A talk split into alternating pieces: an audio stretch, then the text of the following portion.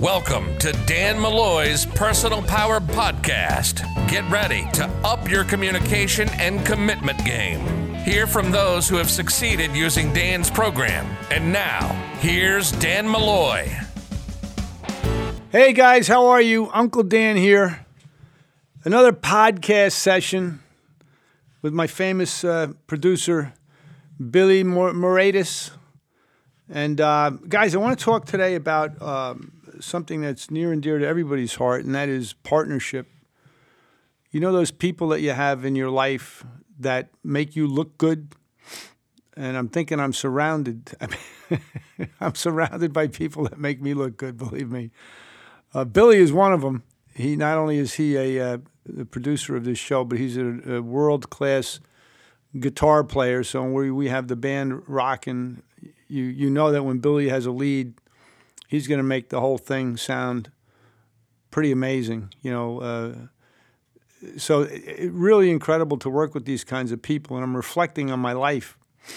You know, of all the people that have helped me uh, achieve and accomplish what I've done in my life, all the people that make me look good. I got another guy that comes to mind uh, immediately is my uh, creative director.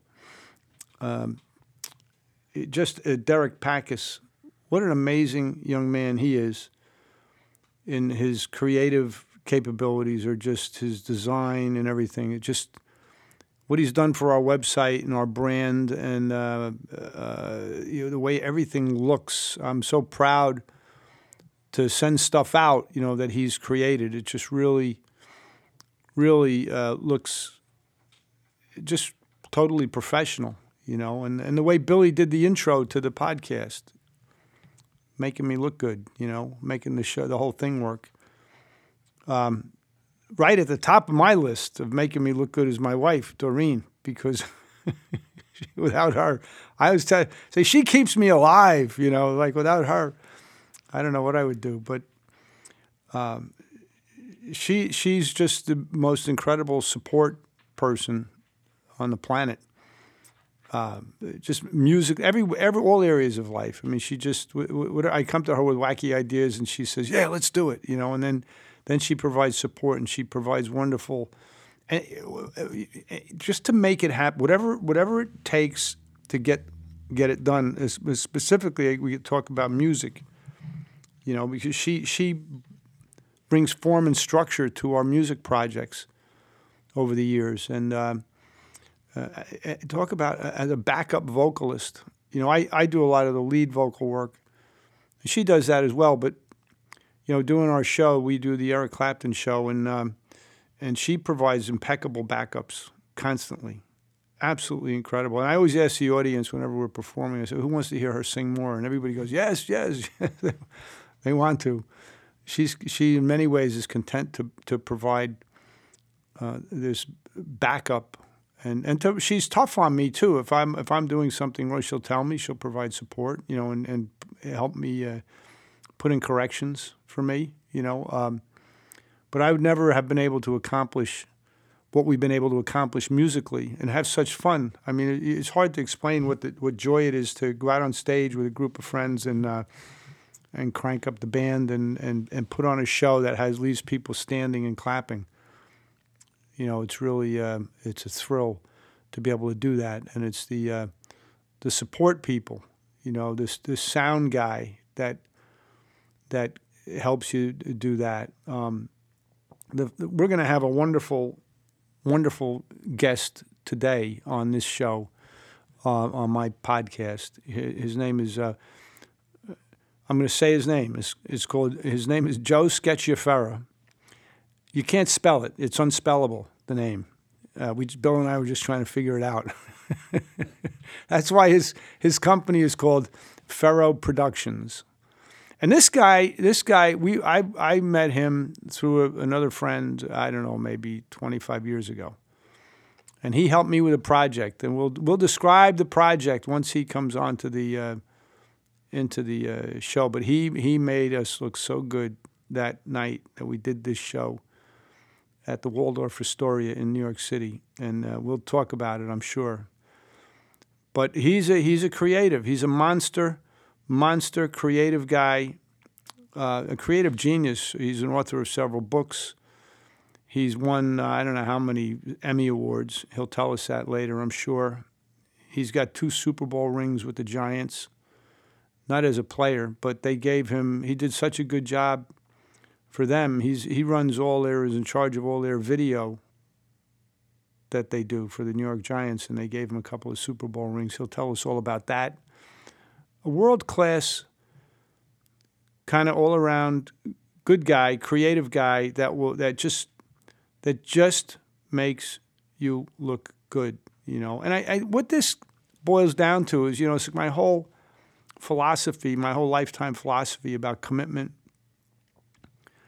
about uh, helping people. I can help you with that.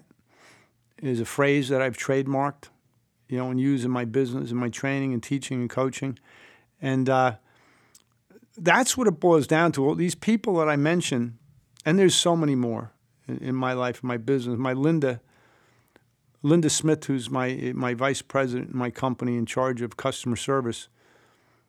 This is a woman that is so supportive. It's scary. She's that good. Brings a tear to my eye. She's such an inspiration.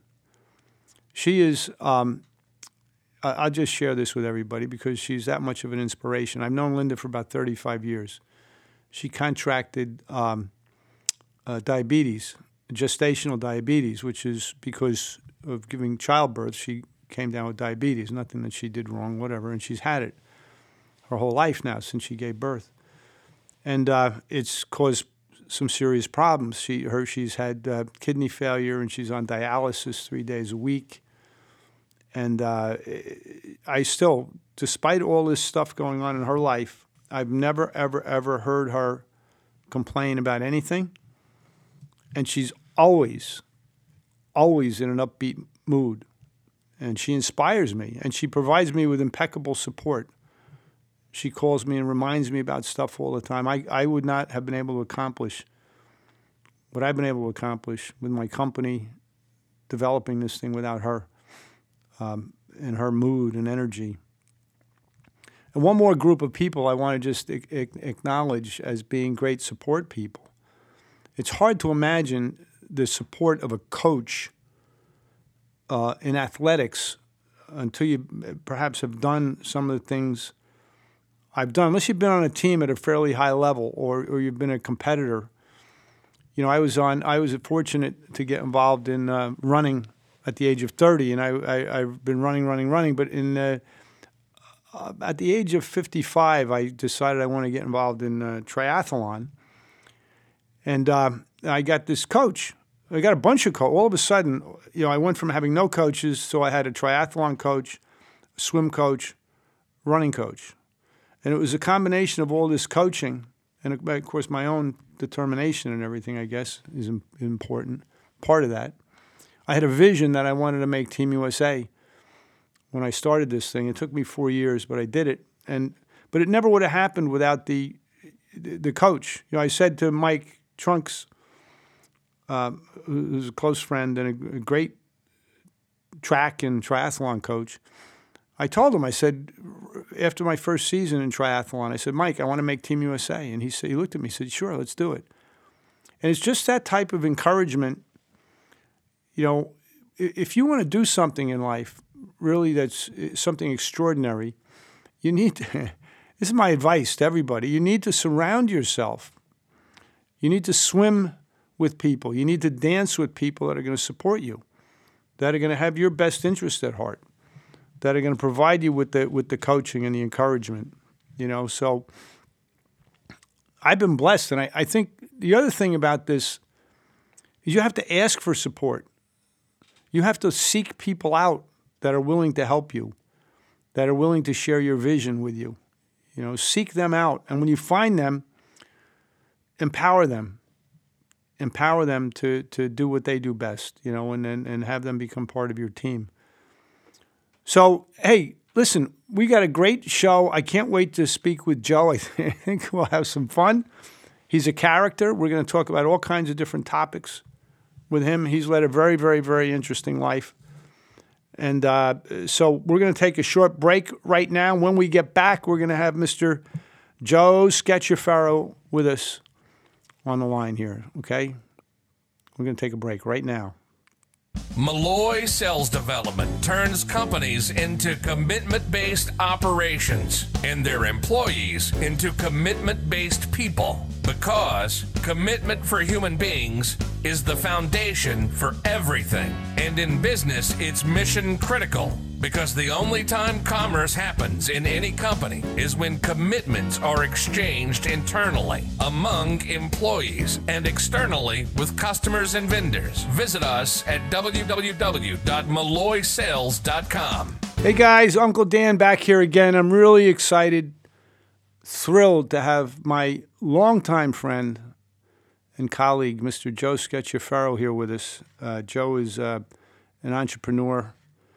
And Joe, uh, first of all, I just want to say, like I said, I'm thrilled to be back in touch with you after all these years. And um, um, the, my opening, before you came on, I opened for 10 minutes and I talked about, I was reflecting on uh, people in my life that have provided support for me, the people that have made me look good, people that have been committed to what I've been committed to to help me. You know, and I started thinking about it, and it's a, it's a long list. And you're one of those people. You know, I, I so first of all, how are you doing, my friend? I'm doing wonderful. I got teary eyed now. I don't know if I'm going to be able to do this. I knew, I knew it was going to get emotional, Joe. I knew it. But no, all kidding aside, you know what? You know what it is. I was hearkening back to that first big project we did um, at the Waldorf Astoria, and I wonder if you could just share with with our audience from your perspective, right? What what that all looked like because we literally you you did something that that shook that no one should have ever done in the Waldorf. right, right. Well, maybe that that might be true, but it was really interesting and it made us all look good and it made the the company that was there made them Thank look you. great. So it just describe what, what happened and what went down and uh, all that kind of stuff. Well, maybe before you do that, why don't you share with people who you are and what your company is all about? little commercial for you. Uh, okay. Um, uh, again, as Dan said, uh, I own several companies, but we're all in the all the companies are in the entertainment media production industry. Uh, some of my companies are engineering companies that support the vendors and the production groups. Some of us are. Some of my companies are actual production companies. Um, we're uh, and just to establish the level at which we do, we're all award winning, Emmy award winning, multi Emmy award winning uh, production people on the front lines of production. We do network, uh, we do huge concerts, we do stadiums, blah blah blah blah blah.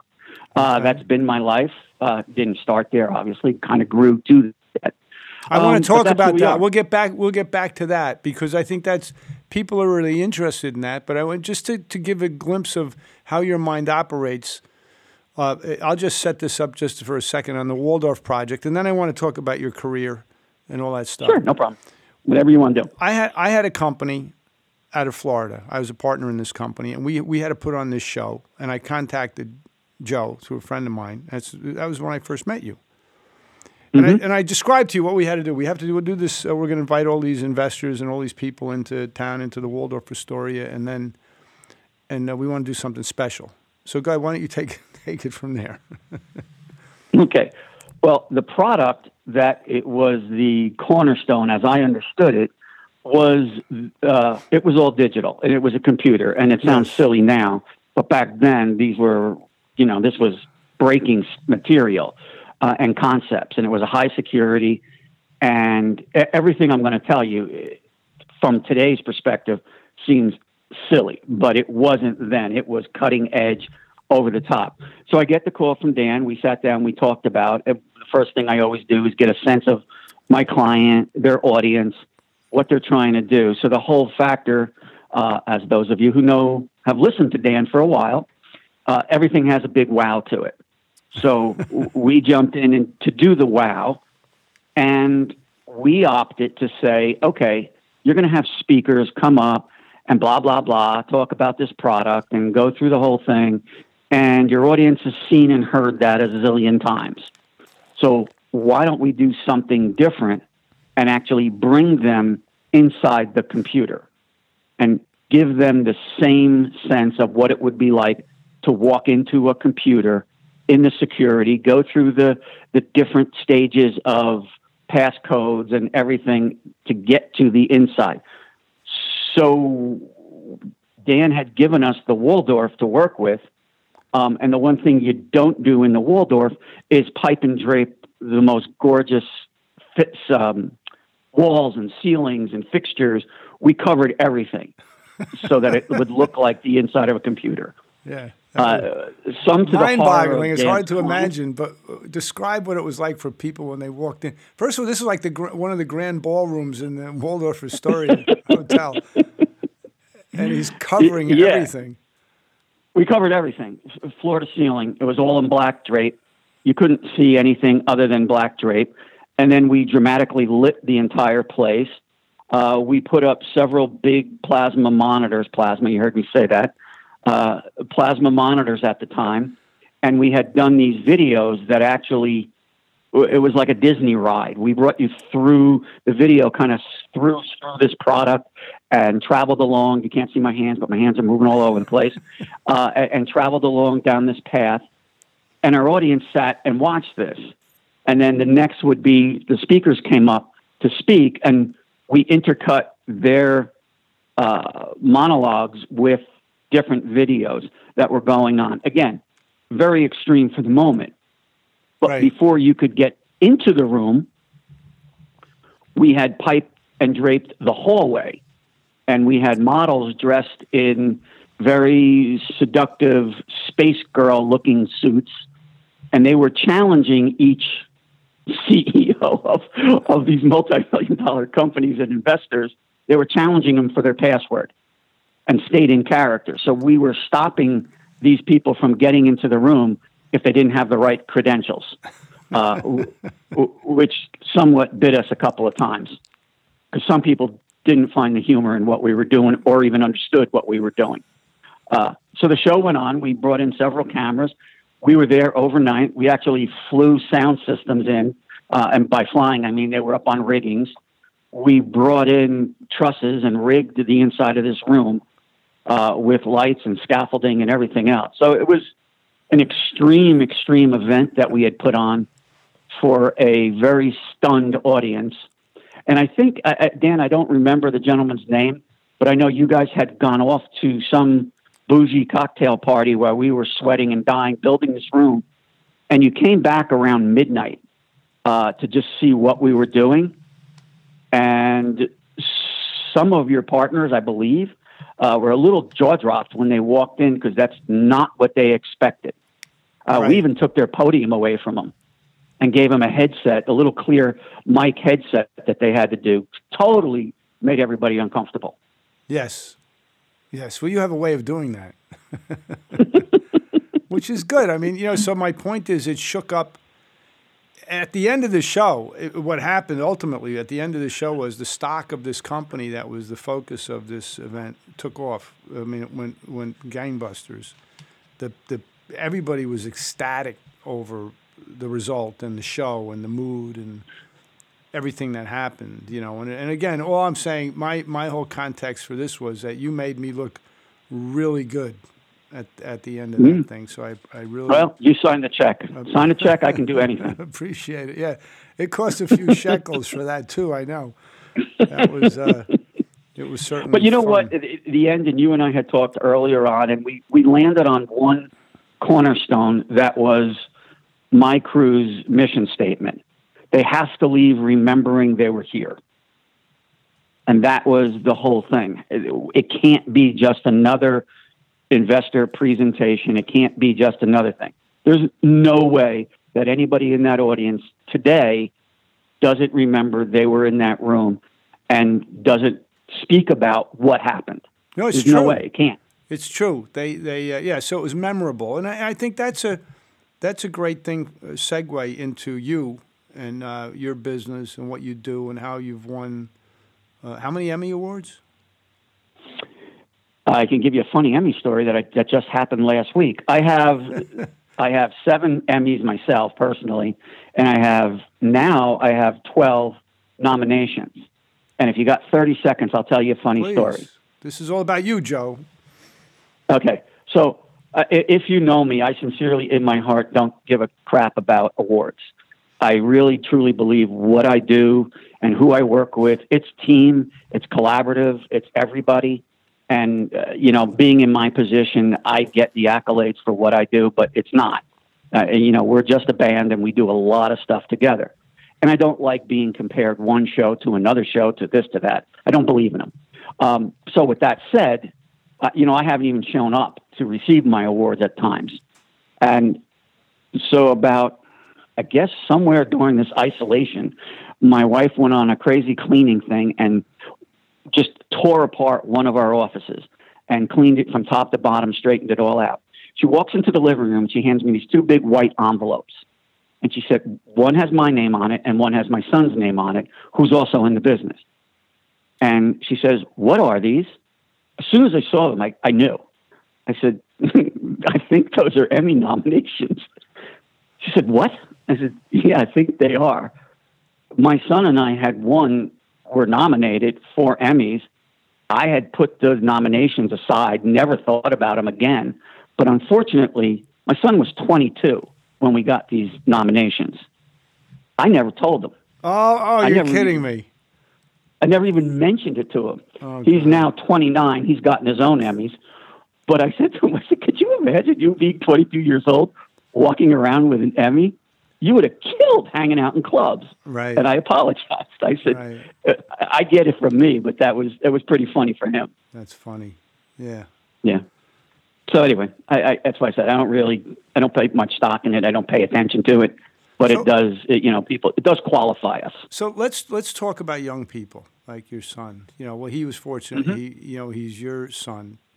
What do you t- What do you say to people, young people out there, that want to get into show business, that want to do the kind of that want to do the type of production work that you do and the creative work that you do? How, how do they get started?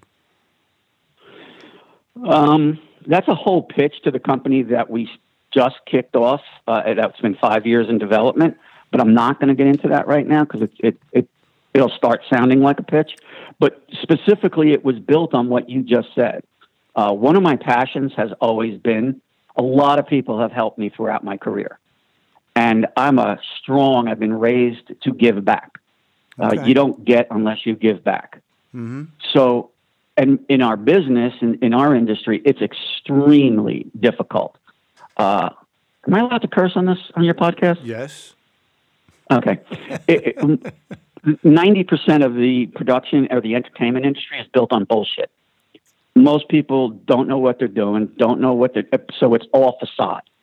Okay. And the hardest thing for young people is to align themselves with the, the righteous and the real as opposed to the bullshit okay. because you need to learn things. So when I always talk to, I have a lot of interns. We've had interns uh, throughout our all my companies and, and throughout all the existence of our companies.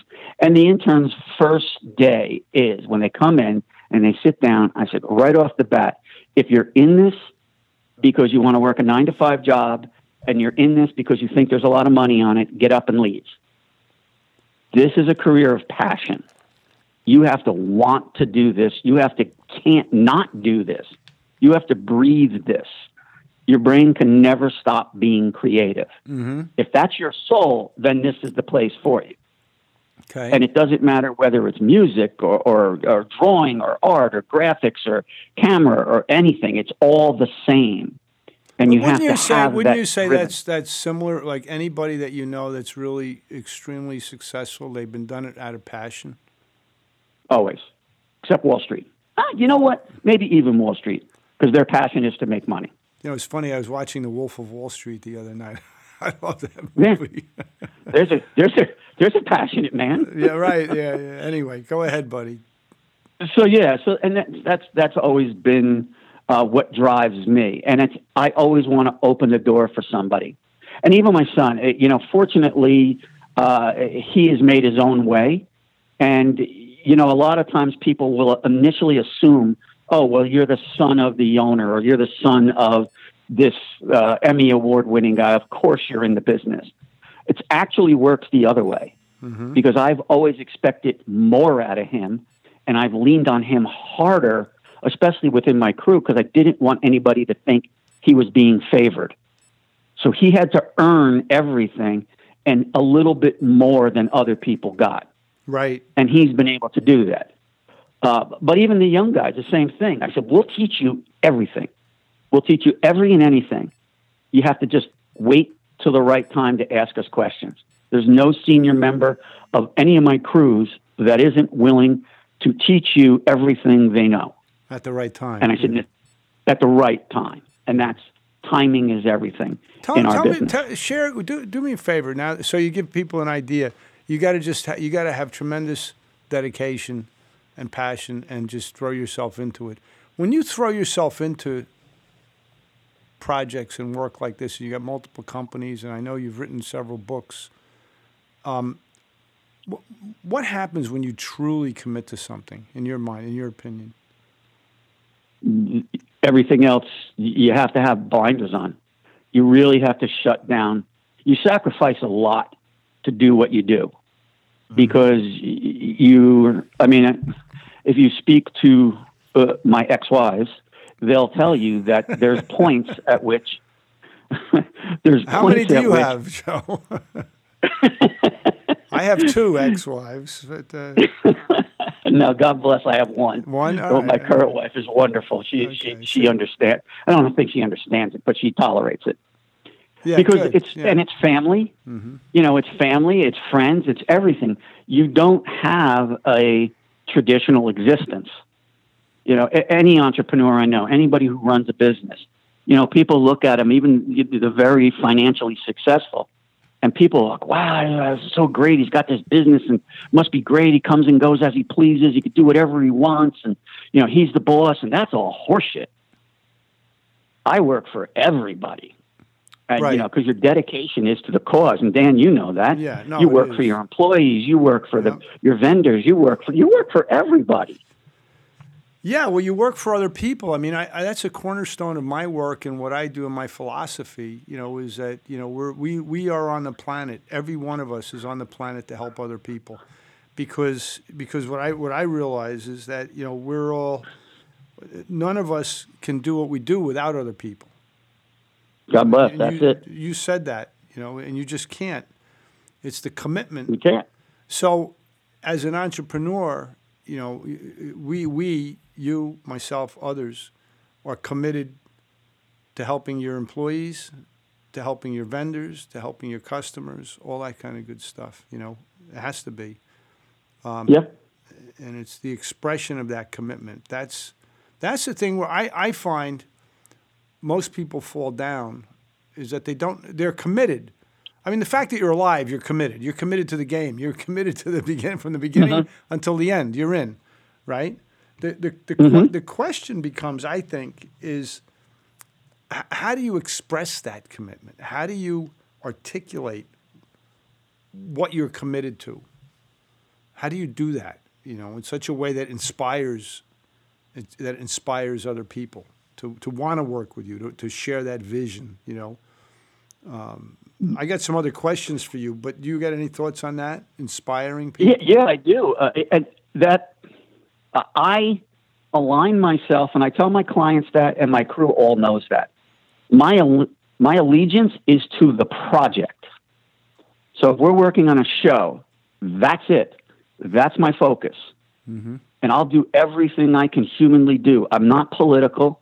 I'm not going to, uh, you know, placate people to get things. done. I'm going to do what's right and what has to be to make that project the best possible thing it can be even if it means pipe and draping an entire Waldorf room, because that's what was right to do. Right. So, you, and you don't, and my crew knows that, and we accomplish together. I'm probably one of the only, I can't say the only, but I'm probably one of the few executive producers in network production who, at the end of a show, goes out of the control room, walks out onto the stage, or walks under the stage and helps breaking down and loading out with my crew. I'll push road cases. I'll wrap cable. Hmm. I don't eat with the bougies in, in the catering. I'll go eat with my crew sitting on road cases mm-hmm. because that bonds us together. That makes us, you know, real. So when I ask for something, they're willing and excited to do it. Yes. And that's what you really need. You need people who want to do that. You can't force them, you can't threaten them, you can't pay them enough to do that. They have to want to do that. Yeah. And the want you, is equalizing with them. You hear the expression "lead by example." Like I always think of George Washington. You know, being out on his horse in front of the troops. Uh, You always see him. and You could picture uh, on his white horse with his sword drawn, heading right into enemy fire. he didn't. Yeah. He wasn't at Yeah. the back. He wasn't. He wasn't doing an Obama lead lead from the rear. You know, No. he was out on the horse in front of in front of the enemy fire. Uh, actually, I Yeah, read and you, you hit one of my sweet spots. I'm a, I'm a big history buff. I love reading, and I always imagine not what it if I was there because I always think people are the same. The Yes. costumes change and the scenery changes, but their hearts are the same. yes. So all of the characters you know existed. So when I think about like these kings who led their troops, the kings were on a horse. They were in the front of their troops. Now I imagine myself can I imagine Obama or Trump or Bush or anybody like in camels in front of everybody leading the troop Yes. into battle? Absolutely not. Will I do that? Absolutely. Yeah. There's no way I can't do that. Well, good leaders. I mean, that, that's the point here. I think uh, you know the, about leadership. You know uh, that good leaders will do that. And uh, I was with uh, a client of mine in Oklahoma, and uh, this guy owns a very successful business out there, a, a, a six-store chain of uh, auto repair and tire stores. And we were standing there closing one day, and these two young girls come in, and the shop is really closed.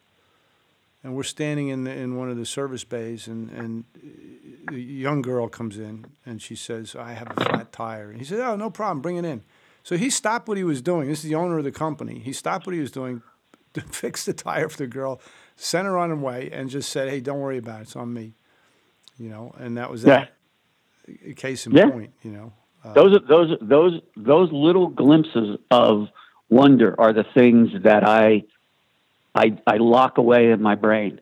Like, and it doesn't have to be a big moment. It could be that moment, and that will have such an impact on me.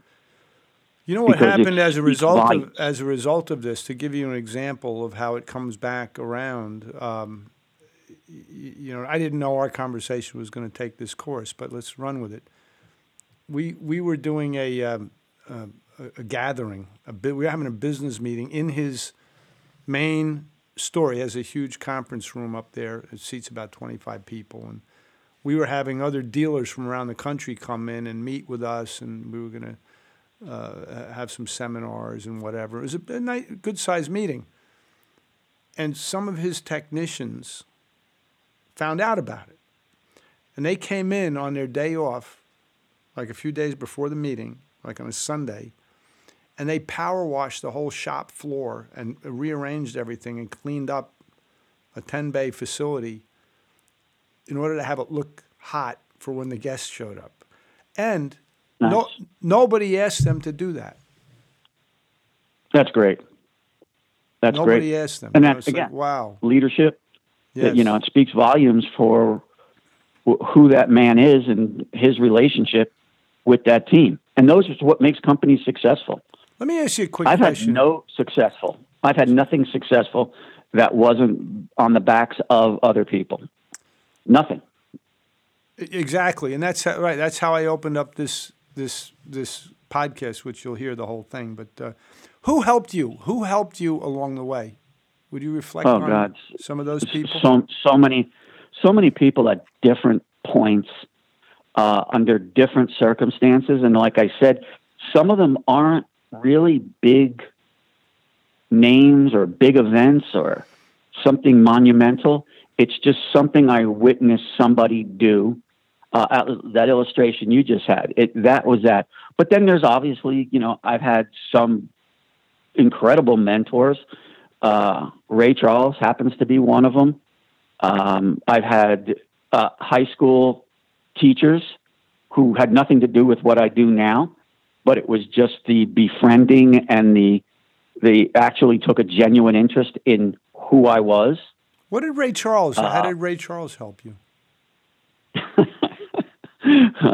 this I could take up the rest of this podcast with I Ray. think you shared this Um, with me once, didn't you? I think so. Tell me, refresh my I, memory. I probably did at some point. Um, so again, my engineering company that I that's where I kind of started with.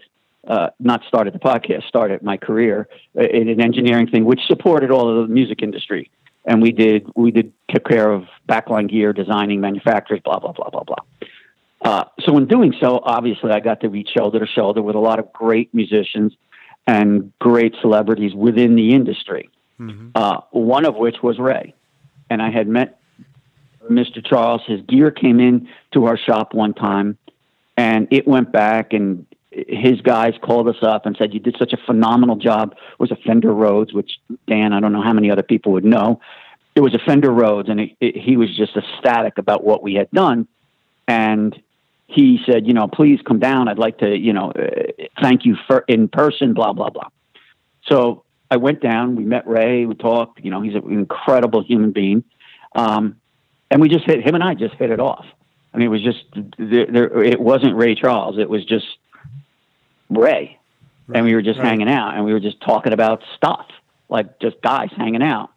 And that relationship just built and built. But every time I was around him, I could st- just the fact that he was so approachable, and he was so not Ray Charles.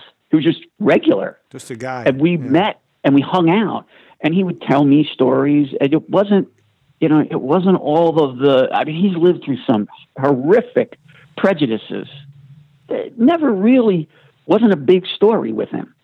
He's lived through some incredible rip-offs in the industry. That was never a problem. What he would talk about is the creative sides of things the people he worked with and you know people he met along the roads and it was just nice. So fast forward, him and I are good friends. My first daughter was born. She's born with Down syndrome. Um, and so I, I come from a pretty impoverished neighborhood and I'm used to, you know, in these kinds of neighborhoods, everybody's got an angle.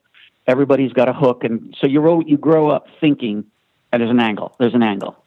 You, you're always waiting for, how am I getting hustled here? Right. So when my when my daughter was born, all these amazing people came out of the woodwork. There, there were volunteers, there were people from from other charitable organizations, and they really were sincere and they reached out to my family and kind of softened the blow for us because I had no idea what I was in for. It was my first kid, and you know I come from a pretty wacky industry, so it was kind of unnerving for me in the beginning because I was like, what's the angle? These people have something's coming. I'm getting hustled here and I don't know how, but I'm getting hustled so close to my heart that it's scary. Right. Okay. And then year after year after year, I realized there's no hustle. These are just wonderful people. And I, that was honestly, it sounds strange, but it was the first time I realized there's just wonderful people in this world, like a lot of them. And they, They, do they weren't out. Not everybody is out to hustle. Right. Yeah. That's that's great. Yeah, I, no, I believe like, that. I, I I I believe that most that people. And this is what I I think we go back to what I said before. It's like people. I think the basic human instinct is to help other people. I'm certain about that. And I think I'd have to agree with you now. Go back thirty something years, I would not have agreed with you because I didn't see that. Right, I, I, that's true. I could see that, but I mean, I mean, the basic instinct is to help other people, right? I mean, I think that's that's part of human nature. Now, I, I think there's a big problem in that a lot of times people don't know how to do that, right? And and are afraid to do it, and don't know how to articulate it, don't know how to express Yeah, it. there's There's a when that gets weighed against survival. I didn't mean to interrupt you, but uh, uh, you have to you have to weigh that against survival. And in certain environments, survival is first and foremost. yes, survival. Right, the base instinct is one of survival, and once you have your own survival handled, then you can help other people. That's true. I don't Correct. Disagree, I don't disagree with that at all. And in a lot of where I was, survival was still on the forefront of everybody's mind. Okay. So, look, so here we go. Okay, so now my daughter's five, and she gets out of this little protective society and environment that all these wonderful people were in, and she goes off into public schooling, which was great, all all good. But I had this this self-imposed debt that I to, to these people. I said I have to do something good for them because they were so amazing to us. Mm-hmm. What could I do?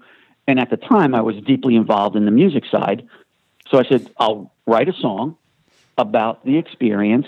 We'll get the song recorded, and that'll go out, and that'll be a charity thing, and they'll make money. That was in the Band Aid and the Live Aid and the Farm Aid. That was when all that was real popular. So I was like, okay, we'll do that. And I wrote it as a duet. And at the time, it was a Springsteen Whitney sort of mentality. Mm-hmm. And it just became a problem with the politics of labels and all that other nonsense. So going back to Ray, Ray and I are sitting at the Helmsley one night, and uh, I mean, people are, hear the story to nauseum. That Ray and I are at the Helmsley, and it's just him and I in this in this hotel, hanging out, literally hanging out, watching a Yankee game, and he consents that I'm uh, I'm I'm out of sorts. So Ray asks me, you know, what's up? And I was like, nah, I don't worry about it. Don't worry about it. Blah, blah, blah, blah.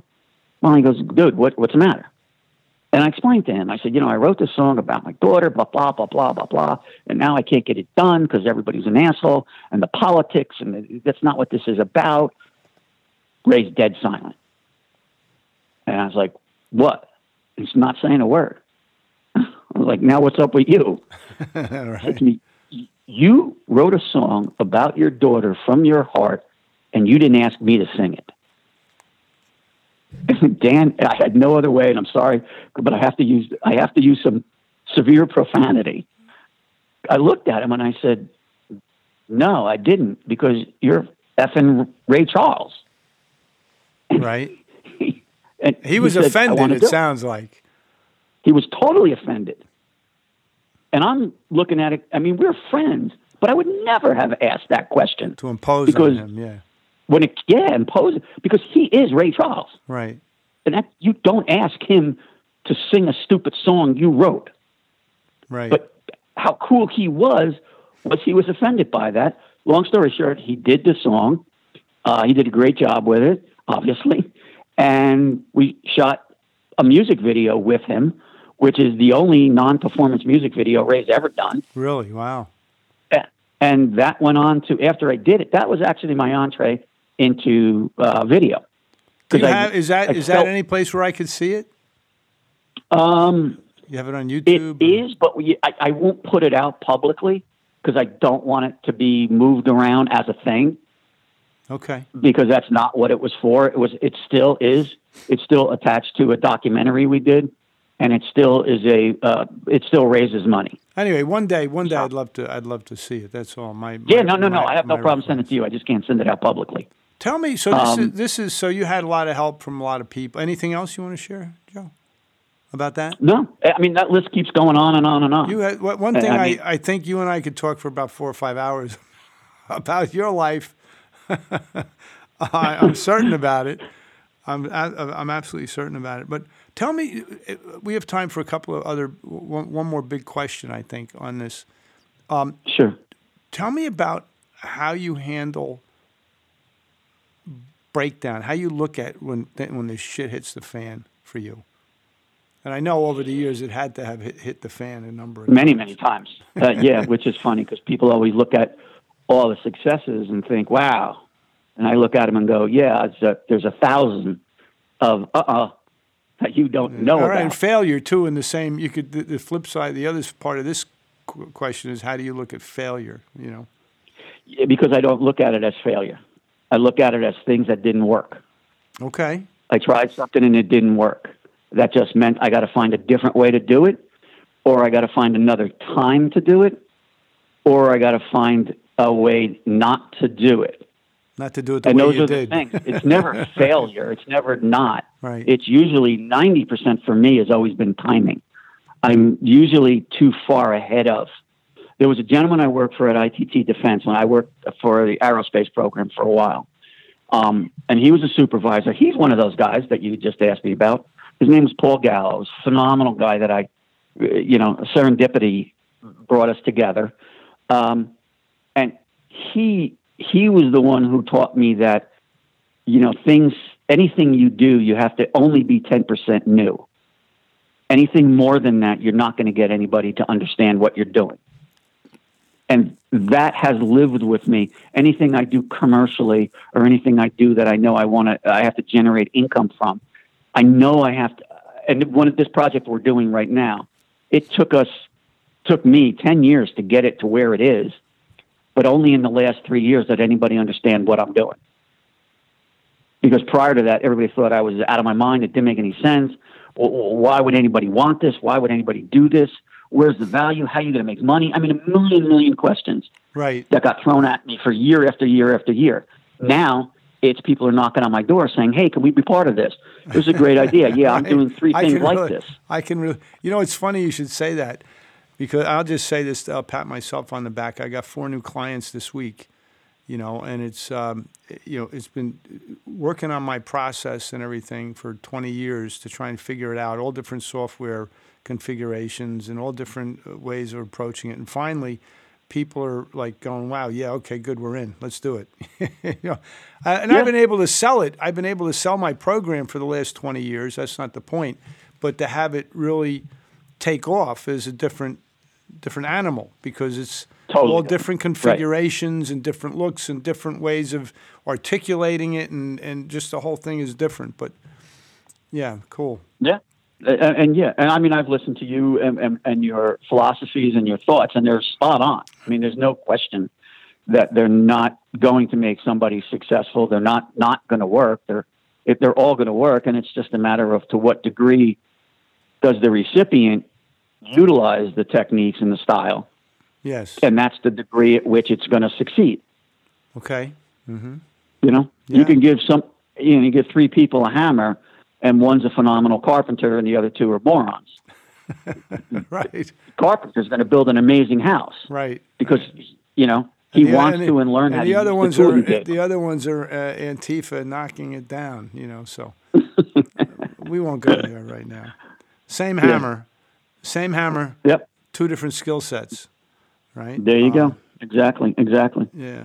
So, what talk about the breakdown, the challenge, you know, that you faced, that you overcame, and you know? I mean, the one that comes to mind. Uh, you, you, had asked me this earlier on uh, uh, offline, and it, it's uh, you, you, mentioned something about one a breakdown or a failure or something. What was one the the the illustration, the one that illustrates the most, was about I don't know, maybe ten years ago, uh, when my the Ferro production was in its really on the rise and we had a lot of gear, we had a lot of cameras, we had a lot of video. We had done a tremendous amount of projects, uh, all archived on our hard drives, and everything in one facility: lights, cameras, audio, blah blah. And the entire facility burned to the ground one night. I know you should. And we lost, we lost everything. Aye, like aye, we aye. went, it was like the pandemic. We went from moving along to suddenly just flatlined. Nothing. It was our pandemic at that point. Yeah. Yeah. And that was one of those how do we how do you recover from this? How do you and I'm, you know, and I've got a crew of people looking to me. I've got family looking to me for okay, how do you get out of this? And now what? I mean, everybody. Yeah. Everybody thought it was over. Yeah, but it's never over. It's never it over. The game. Uh, you know, right? It's a different game. So talk about that. So how do you turn that adversity? All of a sudden, you're riding high, and boom! Next thing you know, you've got nothing. What do you? How do okay, you? Well, how do you re? How do you reinvent? How do you reinvent yourself at that point? People be, be interested in this, Joe. I'm sure. I'm certain. Okay. Well, the, the first and foremost is I'm very spiritual. So anything that happens, I think it's it's divine. I'm not on my own. Mm-hmm. Okay. So you, you, I sit back and I listen. Okay, you, this happened for a reason, or it the, if it didn't happen for a reason, there's a way out of this. I just need to know what that is, and it happened. Uh, you know, I I called my crew together the next morning, told them what had happened. You know, the building's gone. It, I've never seen such devastation. It was a seven alarm fire. Um, so I called them all together. They all rallied at my house and they walked in and heads hung down, one right after another. It was truly a very morbid going to a funeral moment. Right. Okay. And I just quietly opened the door, let everybody come in. They all took seats. We all sat around for a few minutes. I didn't say a word. They all sat around. I sat for about five minutes. Nobody spoke. And then I said, okay, everybody done? You, you got it? And, you- you- Everybody and they looked at me and I said, okay, fuck this. We're done. Let's go. How do we get back? That's our focus. This is behind us. My question is now, what do we do? How do we get out of here? Right. Number one, let's go see what we can, what's salvageable in that building. There's hard drives. Maybe we can get a hard drive. Maybe we can go to fire restoration. Maybe we can get this. Maybe there's a camera that could be cleaned. Let's go see what we can get out of there. But I'm telling you right now, if you've ever walked into a building that burned to the ground, you can't recognize anything because there's no the walls, the structure, the There's windows. no there there. Yeah. Yeah, so you're in, and you're usually knee deep in water and muck because you got to realize how much water gets poured on a fire. Yeah. So, you know, I said before we do that, we closed our eyes and we truly, man by man, together visualized every inch of the building. When you walked in the door, what was to your left? What was to your right? You went three steps. What did you see? What was on top of you? What was over your head? And fortunately, we're all visual people. So that retention, whether you know it or not, is all there. Mm-hmm. So we reconstructed the entire office, the entire warehouse, the entire facility. We reconstructed it on paper. Then, when we finally went to the building, we were able to say, okay, this is the front door. Now let's see what, and then we were piece by piece re identifying it. So that was the mechanical thing that we were able to do, which got them re energized because we were there were some great stories, which is in one of our blogs. If you go to the site and look at it, there were some great finds, and, and and I'm not going to tie up some of these gr- stories, but there were moments of great elation because we found things that we thought were gone. Oh, cool. Like I shot a lot of 9/11 footage, and I thought it was gone, but in the pile of rubble, burnt embers gone, like aluminum chassis to computers melted into a ball, and right next to it sat four plastic beta boxes with the tapes from 9/11. Unhurt. There was stuff, crazy stuff Yeah. like that. Right. I mean, there was some devastation stuff, stuff that was lost and gone, and would never get it back. But after that was all over, and it was, I'll give you one other point, and I'm sorry I don't know how to do a short story.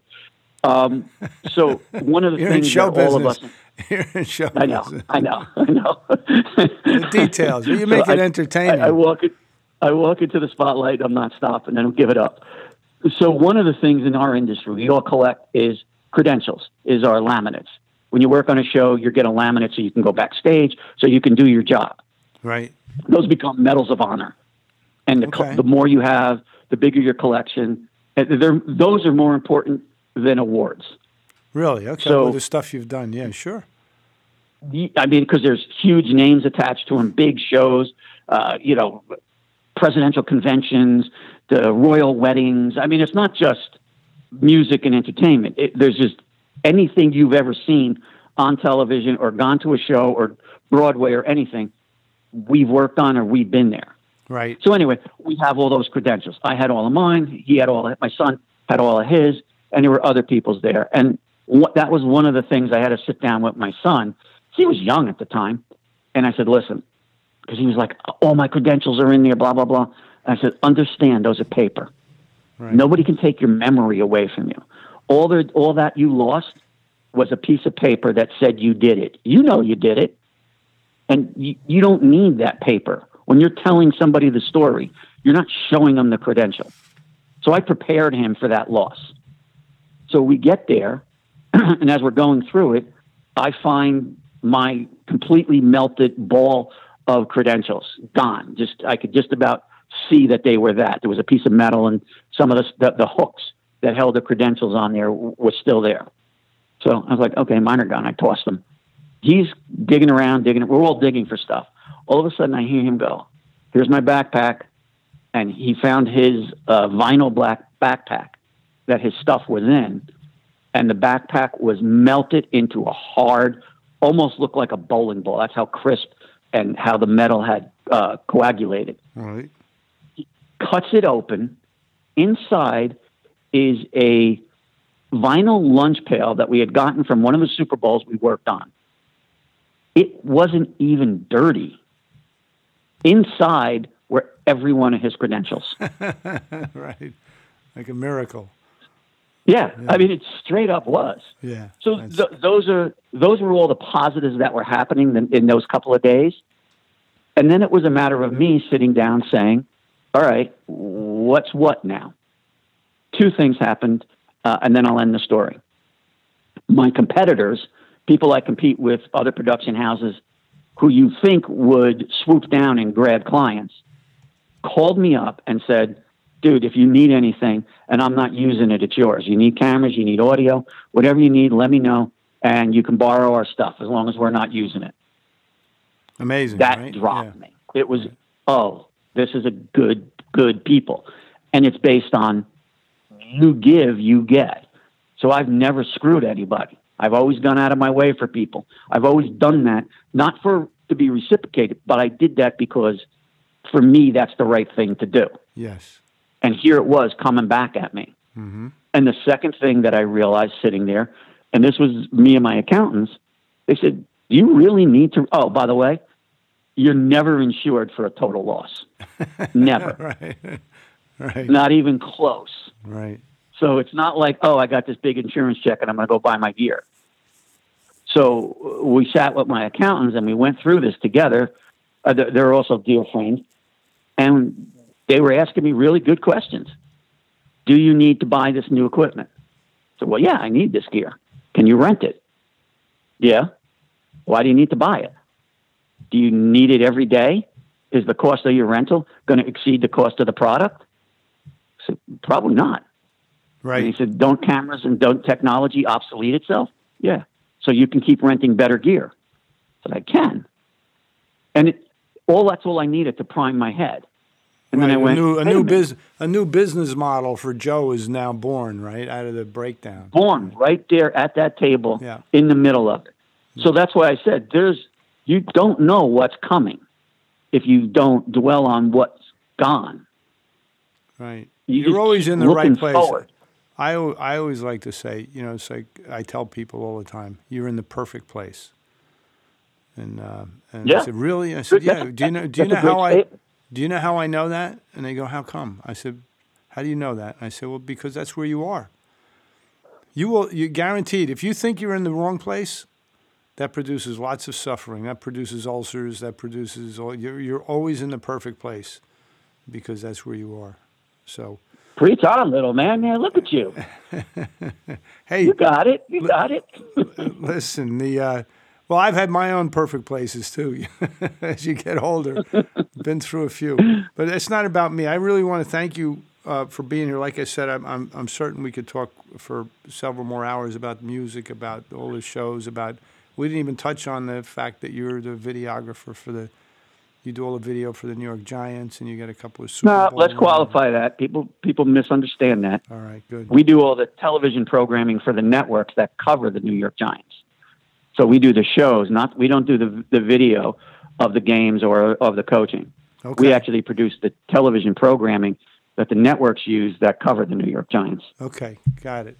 Now that that's clear, you have two Super Bowl rings. That's all I care about. You have two Super Bowl rings. I saw. I do. I do. Yeah. I do. Thank you. So, uh, anyway, listen. I I really want to thank you. This is a thrill. You know, I'm glad that we're talking again Uh, my pleasure, friend.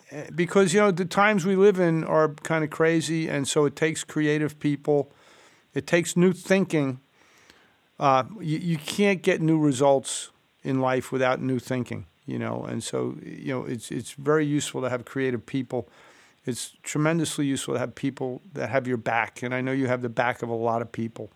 And you made me look good, so I I mean I really appreciate you and what you do and what you bring to the bring to the party. So this has That's been a thrill for me.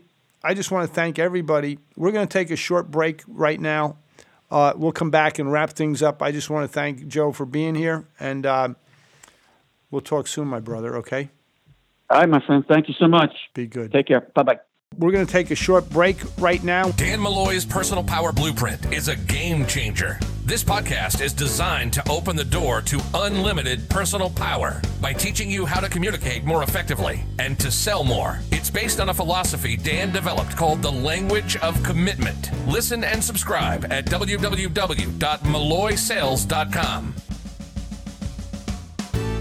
Hey, it's Uncle Dan again. I just want to thank everybody for being here. That was a great interview. I thought I had so much fun.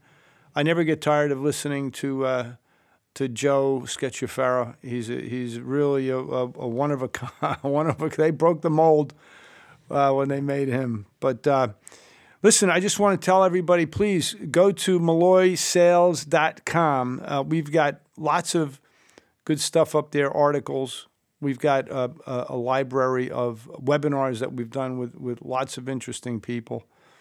You know, I realize I'm on the planet to help to help business people and to help individuals become great salespeople, and so you can count on me for that. And uh, on that note, uh, Uncle Dan signing out until the next the next show. Okay, thanks, guys.